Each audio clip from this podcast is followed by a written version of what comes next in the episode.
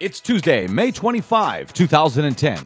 New mileage rules. King Coal on the hot seat. Plus, BP, in my mind, no longer stands for British Petroleum.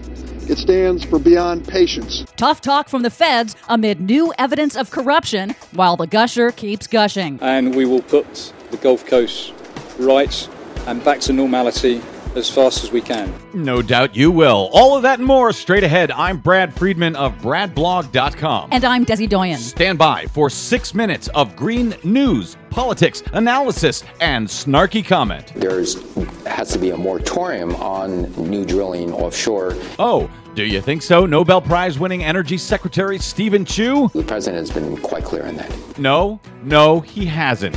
Mr. Obama, this is your Green News Report.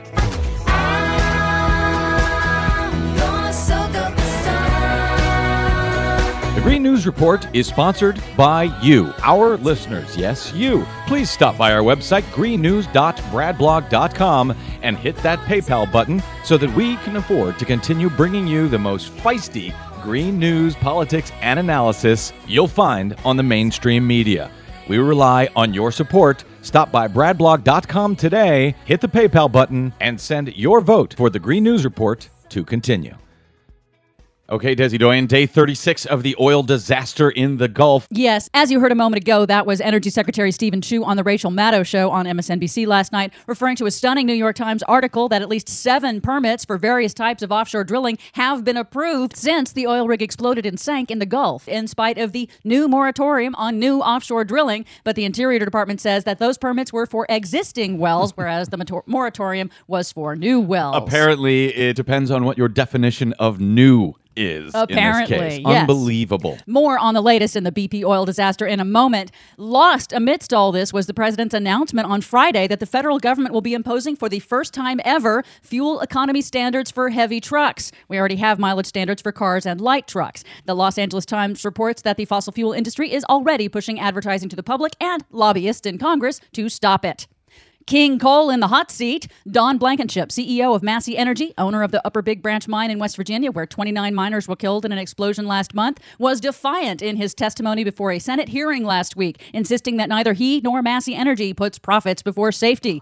Oh, oh, Relative- oh, you oh, you meant that. yeah. Oh, okay. Relatives of the miners killed testified before Congress yesterday, demanding action against Massey. Don Blankenship right now is the luckiest man in the world. Given the oil disaster in the Gulf, it's taken the nation's eyes off of the 29 deaths in his coal mine and his atrocious behavior. I'd like to think that lawmakers can hold this guy accountable even amongst the oil spill here. But whether they can walk and chew gum at the same time is a question. I'm not sure they can walk and chew gum each on their own, frankly.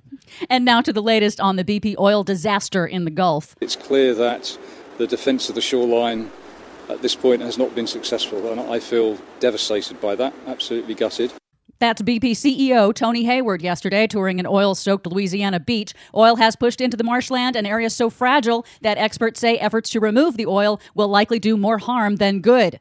Patches of heavy oil are soaking beaches along a 150 mile stretch of coastline from Louisiana to Alabama, and of course, this is only the first wave. Interior Secretary Ken Salazar at a press conference yesterday addressed public anger over delays in ending the spill. We are not standing on the sidelines and letting BP do what BP wants to do. At that same press conference, Louisiana Governor Bobby Jindal complained that it's not enough. He urged the Army Corps of Engineers to expedite approval of a long term dredging project to build new barrier islands to stop the oil from reaching the marshlands. But experts say that project could irreparably change natural tidal flows, also damaging the wetlands. No good solutions here, it would seem. Reporters are complaining that BP is using local law enforcement officials and the Coast Guard to limit media access and coverage in affected marsh areas. BP says it's to protect the fragile areas, but critics say it's to hide the true extent of the damage to limit BP's future fines and liability. For a great overview of what's happening on the scene, look to Mac McClelland at Mother Jones. She's got a great play by play on the ground. Yeah, and following her on Twitter is highly recommended, by the way. So many critics are asking why is BP still in charge? There were some mixed messages over the weekend. Interior Secretary Ken Salazar suggested the government might take over from BP. He was then contradicted by Coast Guard Admiral Thad Allen, who said no one but private industry has the technology to deal with this. You know what I have been struck by over the last couple of days is the lack of possibilities for being able to clean up. It simply cannot be cleaned up.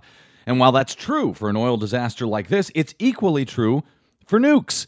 Yet, even Obama's Nobel winning energy secretary, Steven Chu, has been calling for additional nukes, as have others. And the fact is, nukes also cannot be cleaned up if things go wrong. Don't sell me on anything that you don't know how to fix if something goes wrong. Why we continue moving forward with such technology that cannot be corrected in the case of a disaster is beyond me. Why Democrats, including Barack Obama, have not used this opportunity to demand passage of serious climate change and energy legislation, including a Manhattan Project for clean, renewable energy for all, remains an absolute outrage.